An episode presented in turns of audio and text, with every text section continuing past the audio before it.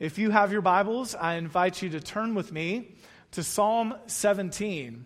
One thing I appreciate very much, uh, having been gone and worshiped in three different churches on Sunday mornings, the Lord's Day. Each Sunday we were in a different place, but I don't think we were at a single church where um, the overarching and the overall population brought their Bibles with them, opened up the Word of God, and stood for the reading of God's Word. And that is something I highly value in our congregation. It's one of the reasons why, uh, oftentimes, and sometimes we make mistakes, sometimes it slips in there, but we don't usually put the main scripture on the screen. We want you to open up the Bible and see for yourself what we're studying. And so I just encourage you to follow along. There's always a Bible in the pew rack in front of you. And so uh, if you would like, uh, you can reach for one of those. But let's stand in honor of the reading of God's word this morning. Psalm 17, a prayer of David. Hear a just cause, O Lord. Attend to my cry. Give ear to my prayer from lips free of deceit. From your presence, let my vindication come. Let your eyes behold the right. You have tried my heart. You have visited me by night. You have tested me, and you will find nothing. I have purposed that my mouth will not transgress. With regard to the works of man, by the word of your lips, I have avoided the ways of the violent. My steps have held fast to your paths. My feet have not slipped. I call upon you, for you will answer me, O God. Incline your ear to me. Hear my words. Seriously, show your steadfast love, O Savior of those who seek refuge from their adversaries at your right hand. Keep me as the apple of your eye. Hide me in the shadow of your wings from the wicked who do me violence, my deadly enemies who surround me. They close their hearts to pity. With their mouths, they speak arrogantly. They have now surrounded our steps. They set their eyes to cast us to the ground. He is like a lion, eager to tear, as a young lion lurking in ambush. Arise, O Lord, confront him, subdue him, deliver my soul from the wicked by your sword, from men by your hand, O Lord, from men of the world whose portion is in this life. You fill their womb with treasure. They are satisfied with children, and they leave their abundance to their infants. As for me, I shall behold your face in righteousness. When I awake, I shall be satisfied with your likeness. May the Lord bless the reading of his word. Thank you for standing. You may be seated. Charles Spurgeon has a six volume set called The Treasury of David that sits on my desk. You're invited to come anytime to my office and borrow it if you want to thumb through his comments on the Psalms. But he says, by way of introduction to this psalm, that it has the smell of the furnace on it. It has the smell of the furnace on it. But there's evidence in the last verse that the one who wrote it, David, came unharmed out of the flame. It is a plaintive song, an appeal, if you will, to heaven from the persecutions of earth. And a spiritual eye, he writes, may see Jesus here. A spiritual eye may see Christ. I hope to show you more of Christ as we get to the end of the message, but I have picked up on this idea that this is a prayer of the persecuted on earth, an appeal to heaven for God to deliver under persecution. And so the title of today's message is How to Pray When You're Persecuted. Because this sort of persecution is not unique to David, nor is it unique to David's Lord. In fact, it was our Savior Jesus who said in John chapter 15 and verse 20, A servant is not greater than his master. If they persecuted me, they will also persecute you. So it seems to me that the Holy Spirit has seen fit to incorporate this psalm in the Psalter for a number of reasons, but I would argue for at least the reason that we should pray like this when we are persecuted. Now, I want to give this, uh, this sermon on how to pray when persecuted in the context of all of Scripture and remind you what Paul said about vengeance. In Romans chapter 12, he said this Beloved, never avenge yourselves, but leave it to the wrath of God. For it is written, Vengeance is mine, I will repay, says the Lord.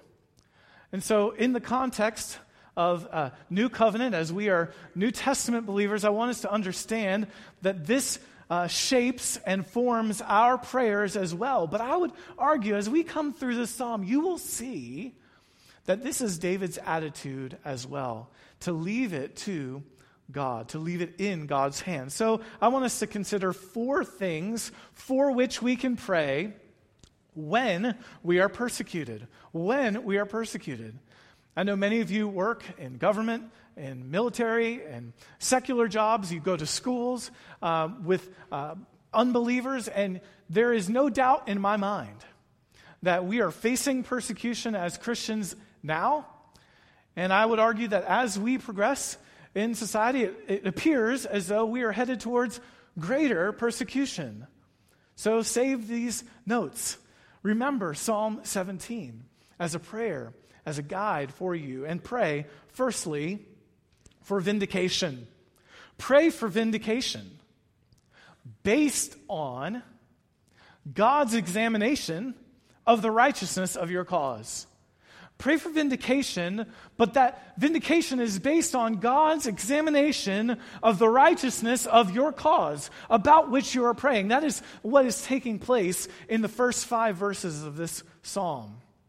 Now, before anyone accuses me, or David for that matter, of uh, claiming a works based righteousness or a sinless perfection in all that he says and does, it is very evident that David did not think he was perfect, but rather that he was righteous in this cause to which he was pleading for God to vindicate him. The psalmist writes in Psalm 130 and verse 3 If the Lord would mark iniquity, who could stand? None of us are sinless before God. And so David's plea of righteousness here is not a plea of sinless perfection, it is rather based on God's examination of the righteousness of the cause he is bringing before him. I'm being, I'm being sought after, enemies are pursuing me, and God, I'm innocent. And he's pleading that innocent, innocence. So David is, is a misrepresented man. He has been libeled, and he's bringing his case before God, the righteous judge.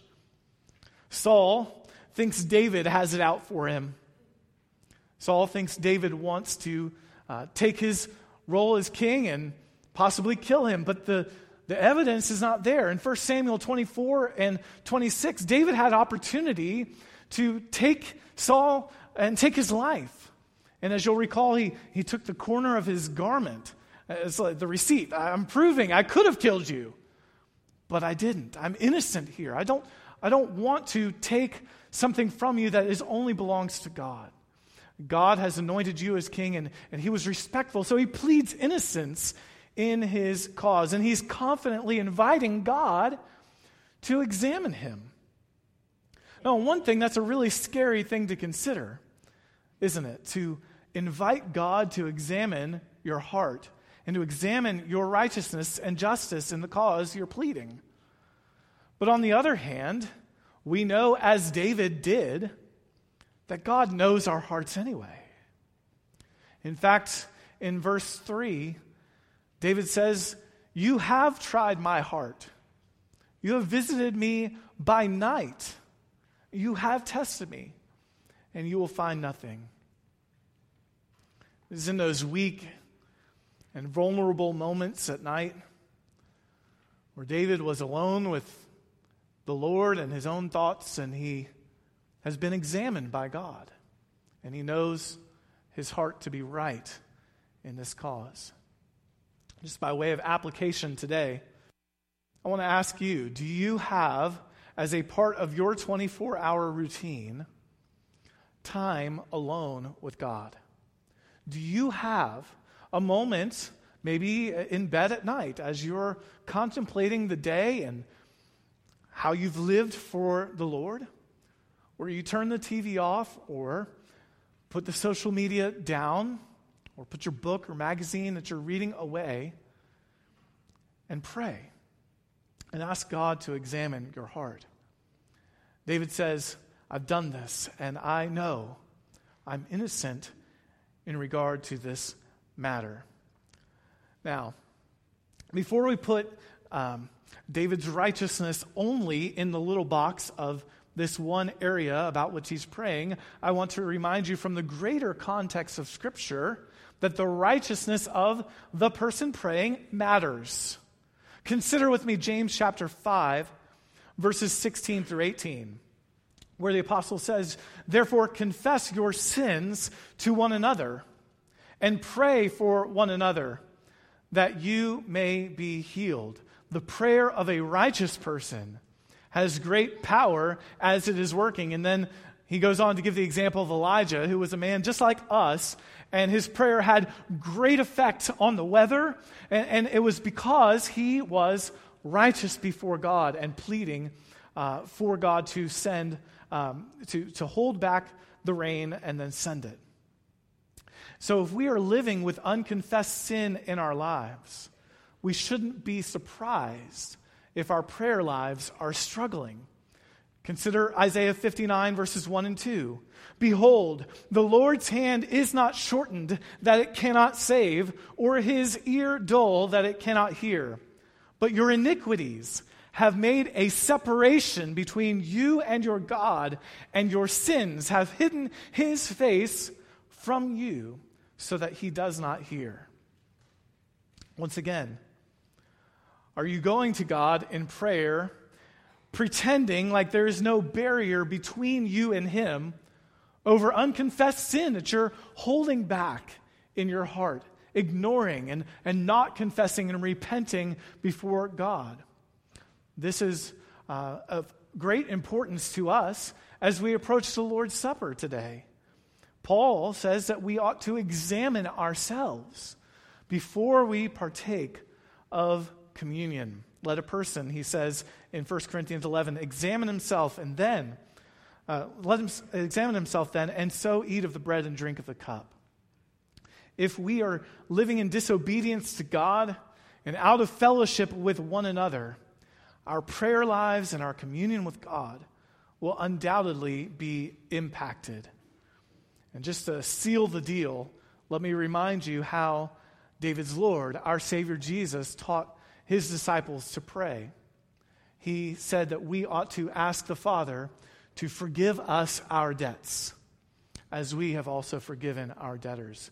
We need to do business with God as we pray for God to act and God to move and vindicate and, and bring justice in the cause we're pleading before Him, let us be reminded of the importance of our righteousness and that God, the righteous judge, is examining our hearts as we pray. Let us not have any pretense in prayer when we are persecuted. Before we leave this section, take notice how David was able to live rightly, how he was able to avoid going off on the wrong path. He says in verse 4 with regard to the works of man, by the word of your lips, I have avoided the ways of the violent. How did he keep himself pure? In fact, Psalm 119, the, the psalmist asks, How can a young man keep his way pure? By guarding it according to your word. Uh, it's by the word of your lips, it's by God's word that David lived rightly. And so, Christians, let me just sum it up for you. We are declared righteous by God. It's nothing we can do to earn our salvation. We are declared righteous by our faith and trust in what Jesus did for us on the cross. That's our justification. But we are to live holy and righteous lives. And God is transforming us, Scripture says, into the likeness of Christ by the power of the Holy Spirit and by obedience to His Word. The law goes from being a curse for us and to us to being the path which we walk. We, uh, our, our lamp and our light is the Word of God to illuminate how we should live in this life. So, if we are going to have righteousness before God when we pray, we should do so according to God's Word. But in addition to uh, this idea of praying for vindication for our righteous cause when we are persecuted, secondly, we should pray for protection based on confidence in God's covenantal love.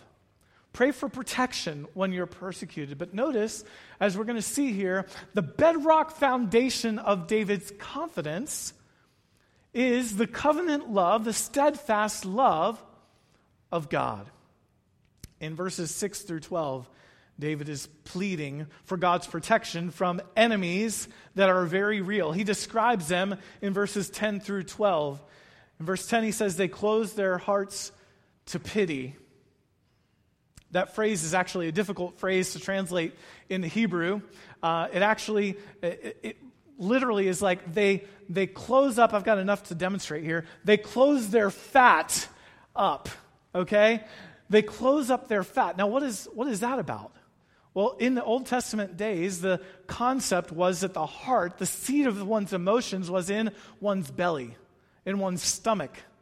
Uh, the word for compassion and uh, in Greek it's splanchnon, it's out of our bowels. You know, we have this, this um, visceral reaction. What we really deeply and most sincerely want comes from our stomachs.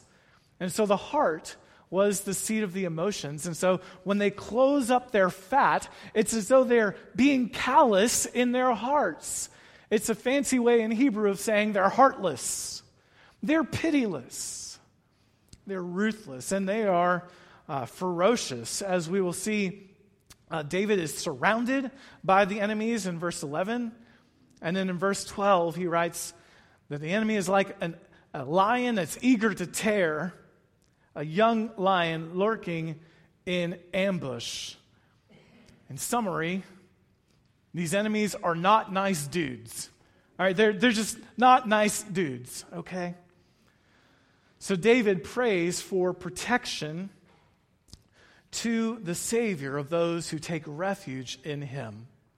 I want us to look closely at um, verse 7 and verse 8 and I want to consider in verse 7 that David, as he is praying for God to show his steadfast love, he is using language that is alluding to the Exodus in verse 7. Look at Exodus 15, verses 11 through 13.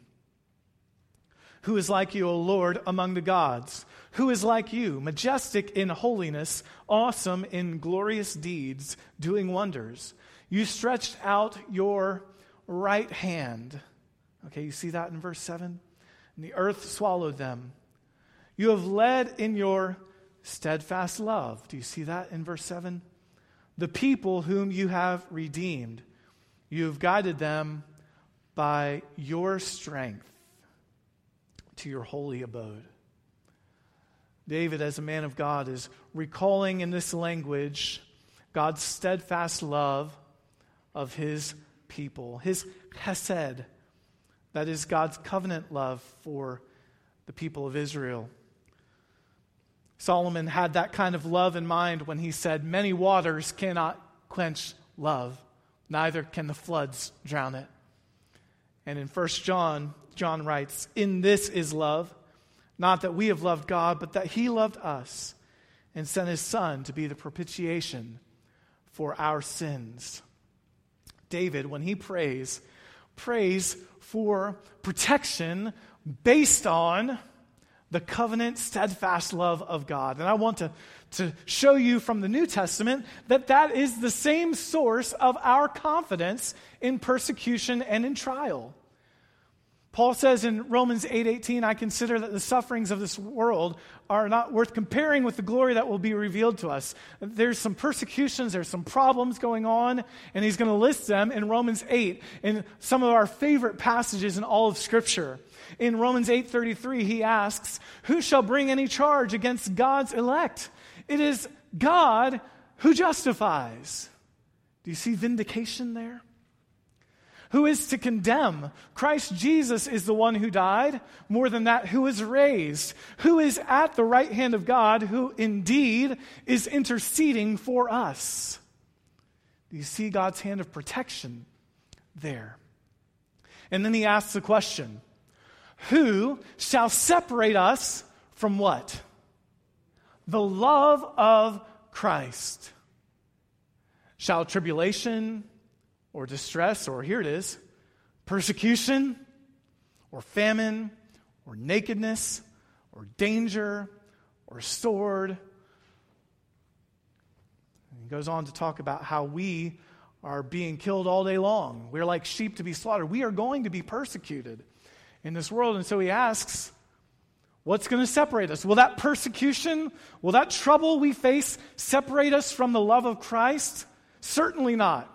The covenant love of Christ is the bedrock of our hope and distress. He says in verse 38 and 39, I am sure that neither death nor life, nor angels nor rulers, nor things present nor things to come.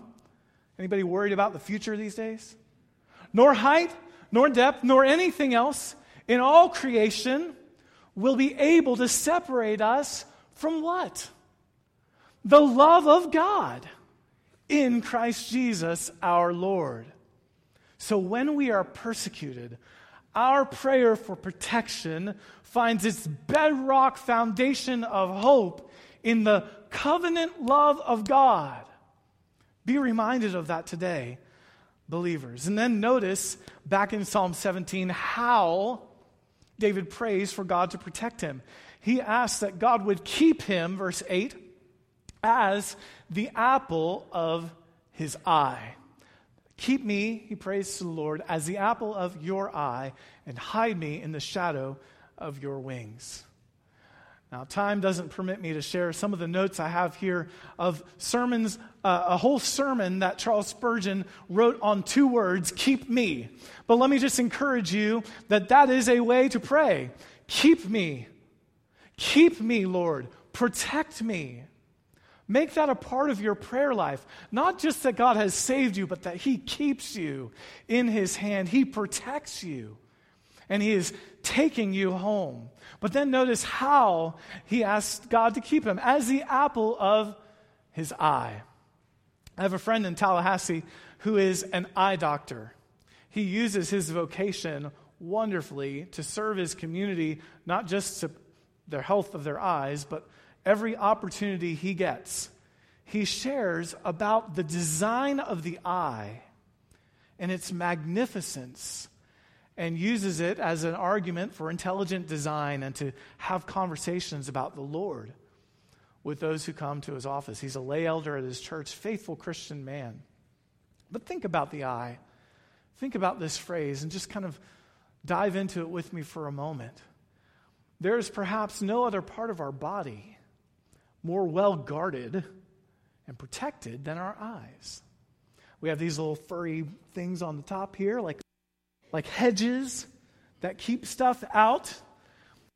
Uh, Spurgeon said at night when we close our eyes, our eyelids are like a locked fortress to guard and protect what's going on inside. Our tear ducts, they, they tear up to take impurities out of them, and then almost involuntarily, like you play the snap game with your friend, right? Like we, we blink, we close our eyes, we're going to fall. Our hands go out to protect our face, to protect our eyes. It's almost as though our whole bodies are designed to keep and protect these. And that is how David prays that God would protect him.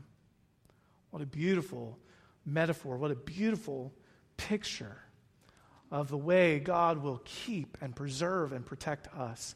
David goes on to speak of the analogy of a mother a hen, so to speak, covering the baby chicks under the shelter of a wing or an eagle, as Exodus language says in Exodus 19 that we studied. That God is keeping us and protecting us, lovingly guarding us. So, when we pray, we should pray that God would protect us like this, protect us from persecution. And we do so with great confidence and great admiration for the many ways in which he does. I don't pretend as though, neither does Paul, that we won't face trials, that we won't face persecutions, but in the end, God will keep his own and he will vindicate his own. Thirdly, as we see in Psalm 17, we ought to pray for deliverance based on God's methods. Based on God's methods. Very important to catch the whole phrase here. When we're persecuted, pray for deliverance, but pray that He would deliver according to His ways. In verse 13, we see four imperatives of David. He says, Arise, O Lord, confront the enemy, subdue him, and deliver my soul. This is obviously urgent, and this is a real and present danger for David. He is desperately praying. It reminded me of the parable of the persistent neighbor who comes at night and bangs on the door and bangs on the door. And Jesus says, it's not because the guy really wanted to get up, it's because he wanted to get rid of the guy who's bugging him so much. That's how we should pray. Pray persistently. The parable of the persistent widow is of the same vein. We need to be reminded of this as believers that we don't just pray one time and forget about it. Let's keep on asking, keep on seeking, keep on knocking. Be reminded today to pray persistently as we pray for protection and deliverance from persecution. But notice something that could slip right by if we didn't read carefully verses 13 and beginning of 14. David says, Deliver my soul from the wicked by your sword. I think that's really important. By your sword. And then, verse 14, from, from men by your hand, O Lord. At the beginning of the message, we considered Romans 12 19, where Paul said to not avenge ourselves, but to leave it to the wrath of God. I think that's exactly what David is praying right here. Deliver me by your sword. Deliver me by your hand. Use your ways and your method to bring about my deliverance.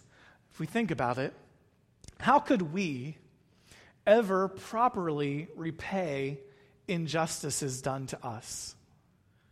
We are finite. Our knowledge is limited.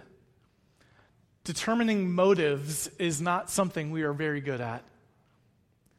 We must rely on God to render perfect justice. And He does, and He will. Listen, the justice of God demanded the sacrificial atonement of the blood of Jesus to forgive you and me.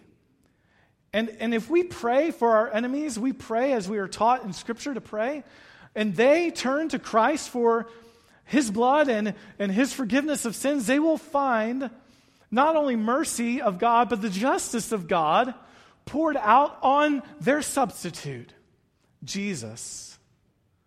But if our enemies will not repent and they do not receive God's forgiveness, and Christ's substitutionary atonement, they will receive the just penalty of the wrath of God for their sin. So when David prays, he prays that God would avenge by his sword and by his hand, his methods. And I want you to see that sometimes the method God chooses isn't the way we would do things. Sometimes he will fill a wicked person's belly up with treasure and give them what they really want pleasure, riches, power, and a heritage in this world, in this life. James says it's almost like they're a calf being fattened for slaughter. Read with me in James 5, verses 1 through 6. Come now, you rich. This is speaking to righteous rich, the ones who have cheated and scandalized people. Come now, you rich, weep and howl for the miseries that are coming upon you. Your riches have rotted, and your garments are moth eaten. Your gold and silver have corroded, and their corrosion will be evidence against you and will eat your flesh like fire. You have laid up treasure in the last days.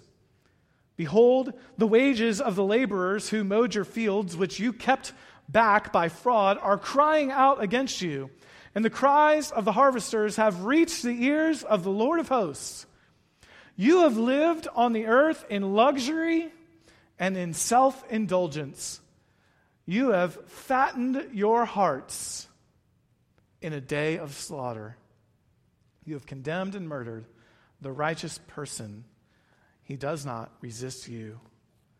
James says that there is a kind of self indulgence and a kind of pleasure seeking and wealth in this life that is as though God is giving them what they really want. Paul says it like this He says that people have turned away from the Creator and sought pleasure alone in the created things. David recognizes one way that God would judge the wicked would be to give them what they really want.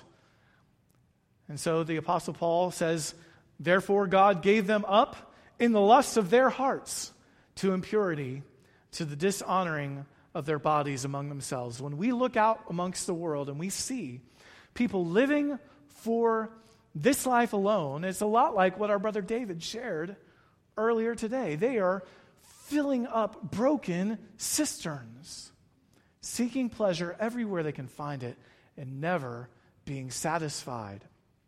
So, we should learn a twofold lesson from this point. First of all, and young people, children, young adults, I want you to hear this very clearly.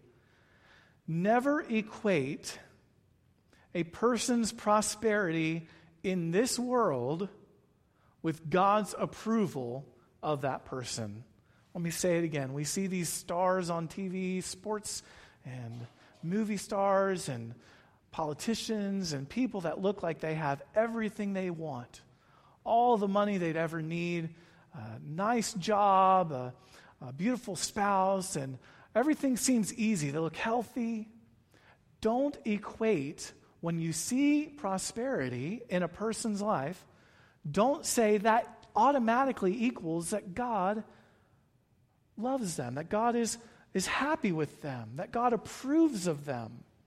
It may be God is judging them, that God is giving them what they really want. They want things in this life, they don't seek God. And in the end, their pursuit of those earthly pleasures will mean that they miss out on eternal, that means forever, pleasures of God and the satisfaction of knowing and rejoicing in Him. And then, secondly, when we pray, let's trust God to deal with our persecutors in His own methods and with His own intended results. Now, that's hard. That is hard. I confess that is a difficult thing to do. But that is exactly the way David prayed and the way Paul taught us to pray we pray and trust that God will deal in His own ways and His own methods. It might seem like your enemy is getting away with it. It might seem like they're prospering, but it could be that they're being fattened like a calf in the day of slaughter. Again, not my words, but James's. God's vengeance, God's justice will always be correct. So when we pray for deliverance, we pray for God's methods alone. And listen, we are New Testament saints. So that again should largely point us to point others to Christ and Calvary. God's method of justice in this world is to place your faith and trust in Jesus and receive eternal life and let Him take the just punishment of the wrath we all deserve. We are debtors to grace, every one of us. And we should pray for our enemies. That is what our Lord taught us to do. And the prayer we should pray is Lord, lead them to Calvary. Lead them to Jesus, where they can find mercy and justice. And of course, we understand that if they don't turn to Christ, they will sadly bear the wrath that John 3:36 says remains on them, and they will pay the punishment for their own sins in eternal hell. So let's pray for our enemies, praying that they would not seek their portion in this life alone, but repent and find satisfaction in God. And that is our fourth and final thing to learn from David's prayer in Psalm 17. And that is, we should pray for satisfaction based on beholding God's face. Our satisfaction is in beholding God. He says in verse 15, As for me, I shall, do you hear the faith of David? I shall behold your face in righteousness. When I awake, I shall be satisfied with your likeness. Whereas the wicked find their satisfaction in children and an abundance of things in this life, the righteous person will only be satisfied by the face of God Himself. Think with me of the many times we find this to be true in Scripture. To Abraham, God says in Genesis 15, I am your shield. I am your exceedingly great reward. David agrees. Last week, uh, Brother Allen, when he was preaching Psalm 16:5, he, he preached on this verse The Lord is my chosen portion and my cup. He is the one who holds my lot. He is the one who, uh, at the end of Psalm 16, says, uh, In your presence there is fullness of joy and, and pleasures evermore in your paths alone. So we, we look for our reward and our satisfaction, as our brother David said in his testimony, in Christ alone and in the living waters that come from him. Here also in Psalm 17 and verse 15, we see David is praying to be satisfied with God and his likeness. The righteous know and understand that is only in the presence of the Lord that there's fullness of peace and happiness and joy eternal. So we pray that God will satisfy us with his presence. There is a small amount of debate amongst commentators about what David means by the phrase, when I awake. Could be just the next morning but some, as you can imagine, see this as an Old Testament allusion to the resurrection, which I certainly do not think is out of the question. Allen Ross, in his commentary, says just what, it, what David expected is not totally clear, but the righteous have come to expect this glorious future will extend to the life to come. The words of this psalm anticipate the New Testament words promising ultimate vindication for the righteous in 1 John 3, which say, We shall be like him, for we shall see him as he is. Brothers and sisters, when we are persecuted, our prayer can arise with confident faith that we will receive the reward of our salvation, which is God Himself. We believe this not because of our own strength, or our own works, but because of God's steadfast love. Spurgeon said, This psalm has the smell of the furnace on it, but he concluded by saying, A spiritual eye may see Jesus here. So as I close, let me give you just a few ways we can see Jesus in Psalm 17. Jesus' prayer for was not based on the righteousness of a single cause Rather, we know that Christ was totally righteous. He was the only one who could pray, like Psalm 17 and verse 5, My feet have not slipped, and mean, oh, never slipped. He was totally righteous and he was vindicated based on his righteous life. Jesus' prayer for protection is not based simply on the covenant love of God determined before the foundation of the world for his people. Rather, it is based on the love he shared with the Father and the Spirit for all eternity. Jesus was surrounded by his enemies at the cross. I, know that if you'll study closely verses 8 through 12, specifically 10 through 12, you will sense and understand that Jesus was also surrounded by fierce enemies who wished to devour him. There's similar phrases here to what's found in Psalm 22, which is also considered a messianic psalm, which says, Roaring lions tearing their prey have surrounded me. Jesus was faced with a fierce enemy at Calvary. But Jesus' prayer for deliverance was also based on God's methods. He himself would bear the wrath of God for the sake of ruined sinners like me. He prayed, Father, not my will, but yours. Not my way, but yours be done. Succumb to the temptations to let his pleasures be merely in this life. And if there was ever a one who was tempted to run after the promises of this world, Jesus was tempted in the desert with all of the riches of the world, all the power he could imagine in this life. And he rejected it for the joy of being faithful to the will of the Father who sent him. And Scripture tells us, for the joy that was set before him, he endured the cross. And so Jesus prayed for deliverance the way that God would deliver him. And Jesus would be satisfied with nothing less than the joy of standing and seating at the right hand of the Father, having done and completed his will.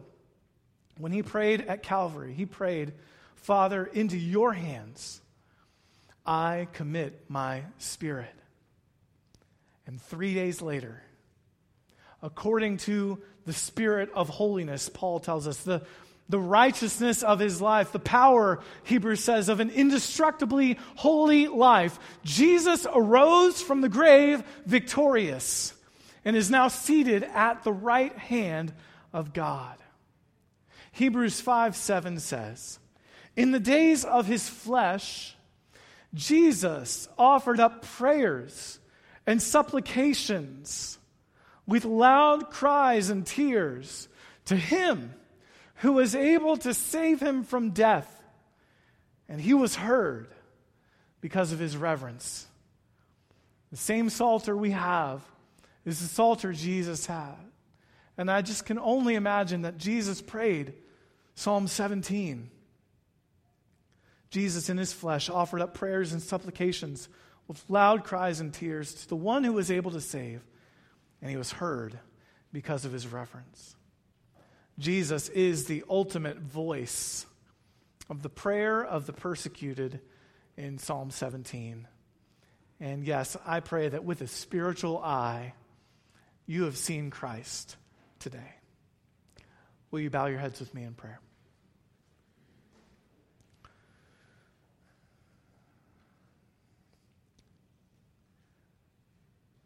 Heavenly Father, it is not easy to be persecuted, slandered, or libeled, misrepresented. And Lord, I know that all across the room there are many who have experienced times of persecution and hardship because of their stand for their faith. I pray that through your word today, we have all been reminded of the various ways we can pray for you to move, to vindicate, to protect, to deliver, and to satisfy us. Lord, all based on your will and your ways and your word and your promises and your covenant love. God, may we never forget that you are a righteous judge. You will by no means clear the guilty. So, Father, I pray that as I've preached today, of the very evident nature of your justice, that those in the room who have not placed their faith in Christ would run to Jesus today for forgiveness of sins that will be justly judged apart from your shed blood on Calvary. Father, what amazing grace you've bestowed on us to send your Son Jesus to die for our sins. We deserve punishment. We are all like the enemies that slander and persecute. We have joined in the lies and the joined in the, the calls for your crucifixion. Lord, we are all guilty of sin that led to your death at Calvary, of Christ at Calvary. So, Lord, I pray that you would uh, teach us to run to Jesus for justice. Teach us to be reminded of the position we have if we are believers of forgiveness and protection. Lord, of your intercession for us, that you are seated at the right hand of God and you, Jesus, are pleading for our protection and our um, safe arrival Lord, I pray that you would help us to recall these things as we go through the challenges we face in our various occupations and the schools and in our families and any circumstance in which we find ourselves. May we turn to Scripture and be guided on how to pray and how to seek you. Lord, thank you for your word. Thank you for this time together in it. We pray these things in Jesus' name. Amen.